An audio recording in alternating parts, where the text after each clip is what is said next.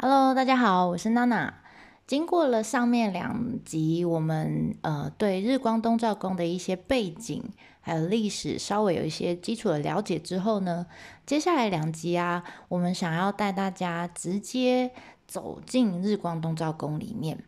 那我会依照一般我们去参拜的流程，就是过路线，你沿途会经过什么，看到什么的顺序来做一个介绍。那当然，因为呃这一集这两集主要内容其实是我自己在带团的时候会带着团员们边走边看的一些解说的内容笔记，所以可能会。嗯，比较没有连贯性，但是就是照着这个路线的顺序走。那如果呢，呃，还没有去过的人啊，我建议可以先听听看内容，然后以后有机会你实际真的去了日光东照宫的时候啊，我建议你可以带着这一集，然后就边走边听边看，这样子你可能会觉得更有趣。那当然，如果你已经去过的人啊，也可以嗯闭上眼睛，好好的回味一下你那时候去玩的这个回忆，这样。好，那当然，呃，因为 podcast 是没有图像的，所以如果我讲到有一些东西啊，你不知道它长什么样子，那可能你可以参考我的方格子上面会有一些照片出现，那你这样可能会比较了解我在讲什么。这样，好，那我们就开始进去喽。通常我们进日光东照宫以前啊，会经过一个楼梯，好，然后呢，楼梯上面呢会站着一个石头做的鸟居。那这个鸟居呢，其实是当时的九州的竹前藩的藩主送的。那其实我们之前有讲过，就是呃，日光东照宫建造的时候，其实大部分的钱是藩主自己，呃，是德川家康他们家德川家自己出钱的。那当然，这些地方的首长，像我刚刚讲九州的竹前藩，其实就相当于现在大概福冈县的地方。你就想福冈县的县长。就是总是要做点表示，好，所以他就送了这个鸟居。那因为它是石头的，很重啊，然后又要从福冈县运到日光这边来，所以呢，他就把鸟居切成十五块大石头，然后呢，接连着用海运、人力，叭叭叭，慢慢才送到了这个日光。那送到之后呢，再把这些石头好像乐高积木一样，把它拼起来，拼成一个鸟居。所以你仔细看，它其实，在鸟居最上面那个横条的那个部分，就匾额上面那个横条的部分，我们叫立木或者叫倒木。这两块地方呢，我们这样肉眼看上去就觉得，哦，它就是一块石头。但其实它里面是挖空的，它要做一些轻量化的处理，这样子它在运送的时候会比较方便。那此外呢，在这些石头这样拼起来的这个设计啊，其实第一个当然方便运送嘛。那第二个呢，其实它是有利于防震的啊，它也是一个防震的设施呃措施。那据说啦，我之前看一本书，他说，在一九四九年的时候，日光这个地方其实真的发生了一场地震，然后摇得很厉害，就不小心把这个鸟居的拼接的地方就嘣就把它摇歪了。震歪了，但好玩的是呢，后来不是地震强大的地震后面都会有余震嘛？那余震的时候呢，啪啪啪啪啪又把它晃晃晃，又把这个接缝处晃回来了。我真的觉得这很厉害哦。所以你说它有没有防震呢？有的啊。如果它是一个完整的一块石头，可能就直接裂掉，直接断掉所以这是我觉得嗯蛮有趣的地方。那第二个呢？我们穿过这个石鸟居之后，通常大家就会直奔，就开始往里面走，然后就去买票，然后开始看日光东照宫。但是我会比较建议大家在买票以前先停下来，或者你排掉排队的时候再买，在呃排队买票的时候，你可以稍微哈往左边看，会有一个好高的五重塔。那这个五重塔一样，也是当时的县长，哈，我们叫若峡国，其实就是今天大概福井县的地方，这个地方的藩主送的。那当然后来曾经被火烧掉过，就这个藩主的后代又再一样，哈，又再送一个，哈。那这个。这个五重塔其实蛮有趣的哈，因为我们刚经过鸟居，之前我们讲过鸟居其实是神道教的东西，但你这样撇头一看，发现嗯，有个五重塔，五重塔其实是佛教的元素，所以你这边在入口的地方，就可以看到，其实，在江户时代的初期，这个时候就已经有受受到一些就是神佛习合的影响，就是神跟佛混在一起的感觉。那再来是建议大家可以细看一下屋顶，每一层的五重塔，每一层楼的屋顶上面会有一根一根的那个木头，我们叫垂木。那通常呢，嗯，我先讲宽度好了。通常每一个的屋顶啊。呃，为了要让这个塔看起来更高大、更高、更长，所以啊，大部分的五重塔它会设计成下面比较宽，上面比较窄。那但是这个五重塔不一样啊，因为日光地区呢，它在冬天的时候是会下雪的，那它所以怕怕冬天的时候上面的雪掉下来会伤到下面的屋顶，所以它每一层楼其实做的屋顶是一样宽的。好，整层整栋这个五层塔是一样宽的。再来，刚刚我们讲到的垂木，你会发现每一层的垂木啊，只有最上面那一层是不一样的，下面的每一个都是平行的，平行排列。但最上面那一层呢，它是放射状的。那，嗯，这为什么要这样做？其实他是故意的哈。因为日本人认为，他们说，当建筑盖好完完工的那一天开始，就是整个建筑崩坏的开始。所以呢，象征说，他说世界上是没有任何事情是完美的，所以他们故意留下一点点瑕疵，故意留下一点不同的地方，那代表我永远没有完成，所以永远不会毁坏。那其实这有点就是呃避邪哈，避避免灾难的的一个。一个做法了哈，我们后面还会在东照宫的其他地方也会看到有这样子概念的东西。那再来五重塔还有一个很厉害，当然你看不到，因为它关在里面哈。有一个是新柱，什么叫新柱呢？就是在五重塔正中央，这个塔大概有三呃三十六公尺这么高。那其实它正中央呢，有一根直径六十公分的一条很大的这个柱子。木头的柱子，它是挂在第四层的地方，然后下面呢，它不是放在基础石上面，它其实是浮起来，它就是悬吊在第四层楼高的地方，然后呢，这根柱子垂下来，那基础石距离它的底部大概有十公分，换句话说，它就是浮在这个五重塔里面。那这样子的设计其实是一种防震的概念。那呃，现在的晴空塔。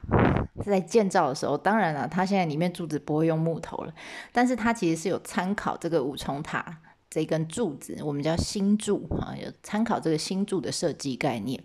所以你在那边会看到，他们会放一张晴空塔照片在那边，还蛮有趣的。好，再来最后一个呢是看得到的哈，眼睛在就在五重塔的外观就看得到的，但是可能要仔细看一下，因为它有点小哈，它在呢五重塔。第一层哈，第一层楼的门门楣的上面，你会发现它每一个方位哈，他们日本跟台湾呃跟中国一样，会有呃天干地支的概念，就会有十二生肖的概念。那所以正北方哈，从老鼠开始数，牛虎兔这样子排，顺着时针排，刚好呢每一面建筑物有四个面嘛，每一面呢会有三个生肖，很巧的就是。你从买买票的地方这样看过去，刚好看到的是五重塔的东边，刚好这个地方你看到的三个生肖在那个门楣上面会有雕刻，刚好呢就是老虎、兔子跟龙。那这三个生肖就是德川家康、德川秀忠跟德川家光，也就是这前三代将军的生肖。而且据说第四代刚好属牛、虎、兔。龙，然后下面一个蛇嘛，哈，据说第四代刚好真的属蛇，我觉得这蛮厉害的。那所以刚好你这一面看过去，就买票的那一面看过去呢，你就会看到这三个将军的生肖。那里面等一下进去，你会看到有很多的这个很华丽的雕刻。那其实里面有各式各样的动物，有真实存在的，也有想象中的哈一些灵兽这些。那里面呢出现过最多次的。就是龙啊，也就是加光哈，因为这个这个庙其实是加光盖的嘛，那所以里面出现最多次的是龙，然后其次呢就是虎啊，不是兔哦，是虎。虎是谁的生肖？是家康，就是他阿公的生肖。再来就是兔子。那当然其他的生肖也有重复出现过，但次数就没有这么多。但好玩的是，呃，里面的老鼠跟马跟蛇，整个东照宫里面，你只有在这一栋五层塔。五五重塔找得到，其他可能这些他们觉得不太好，或者是马，反正里面已经有马了，真的马存在，所以他就不做马，也有可能，但实际原因不知道。所以如果你要看，你想看老鼠跟马跟蛇的雕刻，只有在这里。当然还有一种说里面有很多鸟啦，有一种说法说鸡，哈，真正的鸡也只有在这里看得到。所以有时间的话，可以在这边稍微五重塔旁边晃一下，仔细看一下。好啦，那等你买完票之后呢，我们就要进去了。进去的时候，通过的第一个门，我们叫表门，表面的门。那这个门呢，呃，一样哦，因为它旁边有站了两个，我们之前有讲过，通常是佛教的寺庙会出现，就阿行跟阿母两尊人王像。就一个嘴巴张开，一个嘴巴闭起来，然后的肌肉男的样子，所以这个门我们就又叫人王门。那你穿过这个门之后呢，从背面往回看，你会看到哦，有两尊伯犬。好，那这上面当然除了伯犬之外，仔细希望大家比较仔细看是门上面一样，大家都是在门楣的地方会有各式各样的这个灵兽的雕刻啦，或是有画啦等等。那我特别想请大家看的是一种叫魔马来魔的魔吧，哈，它的发音，因为我不知道中文叫什么，它长得就像，它是一种想象中的灵兽，哈，那我形容看看看，你可不可以想象出它的样子？呃，据说啦，哈，这种灵兽呢，它身体像熊一样，然后呢，它有一个长长的像大象的鼻子，然后双眼呢就像犀牛一般很犀利。然后有个牛的尾巴，还有老虎的脚，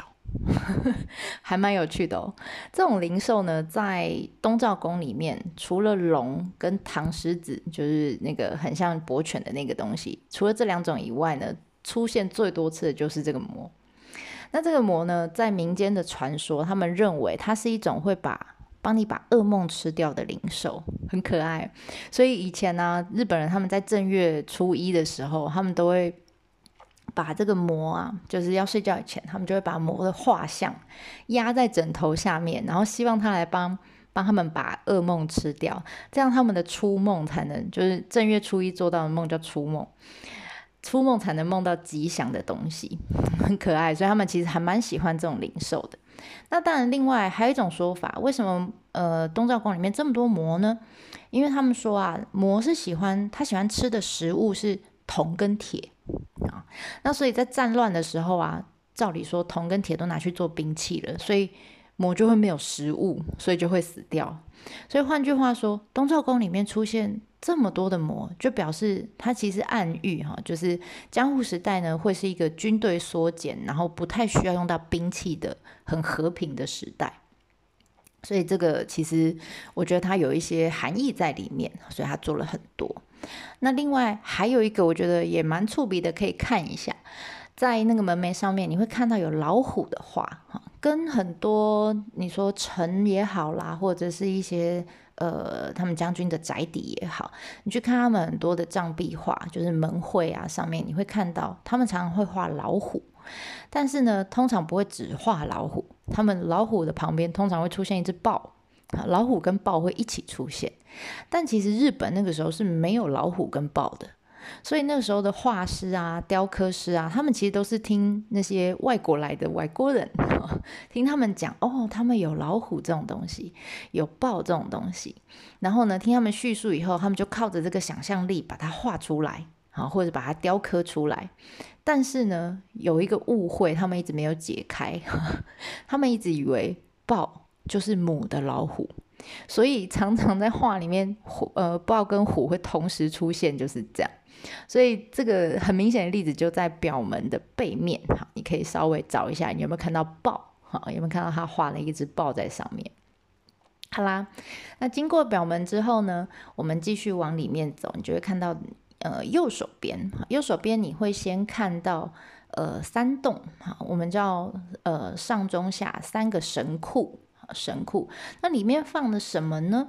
里面其实放的是他们呃每一年有一个算是游行一般的这个祭典，他们叫千人舞者行列。那里面当然就会把一些古物啊、以前的衣服啦、马具啦等等，就收藏在里面，当成一个仓库的概念就对了。那里面最这三栋里面最左边的那一栋，哈，你走进去以后，你看到最左手边的那一栋叫上神库。那其实它在江户时代的时候，正式的名称名称呢叫做玉宝藏、玉宝藏，好，或者你叫藏，就是藏东西的藏。藏其实就是仓库的意思。那当然就是用来收纳这些东照宫的宝物这些东西。好，那好玩的是哈。藏这个英文呃日文呢就叫周，那大象的象也叫周，所以啊你在上神库的上呃的这个屋顶屋檐下面，你就会看到他们雕刻了两只象，哈，两头象在那边，一黑一白的两头象，但你仔细看，你会觉得嗯，好像跟我们认识的大象不太一样。像右边那一只，如果你有兴趣看那个呃照片的话，可以看我方格子的文章，里面我贴。右边那只大象呢，它黑色的，然后呢肚子白白的，好像吃很多，有点笨重的感觉。然后呢眼睛眯眯的笑这样。那左边白色的那只象呢，它的尾巴就好像马尾一样有分叉，分了三条出来。然后呢也是一样眯眯眼，所以它其实把它。就是呃，当时一样哈，日本没有大象，所以跟刚刚我们讲的这个老虎跟豹一样，他们呃，据说啦，当时他们要雕刻的人，他们看的一个草稿是谁画？是他们非常有名的一个宫廷画师，叫守野探幽。那当他当然也没看过大象，他只是听说哇，大象很大。鼻子很长哈，然后呢，这个体积很大，这样，所以在他听起来，在一个没有看过大象的人听到这样描述，他他其实有点把它想象成一个灵兽，就是现实生活中的确哈，在日本不存在的一个一个动物这样，所以他画出来就变成你现在看到那个样子，他雕刻师也是照他画出来去做出来，所以我觉得诶蛮触笔的。这个大象呢，其实看起来有点猥亵，你可以仔细找一下。好啦，那我们先逛到三神库这边，因为后面还有很多，我们就分两集。下一集我们再继续走，继续逛。ではまたね。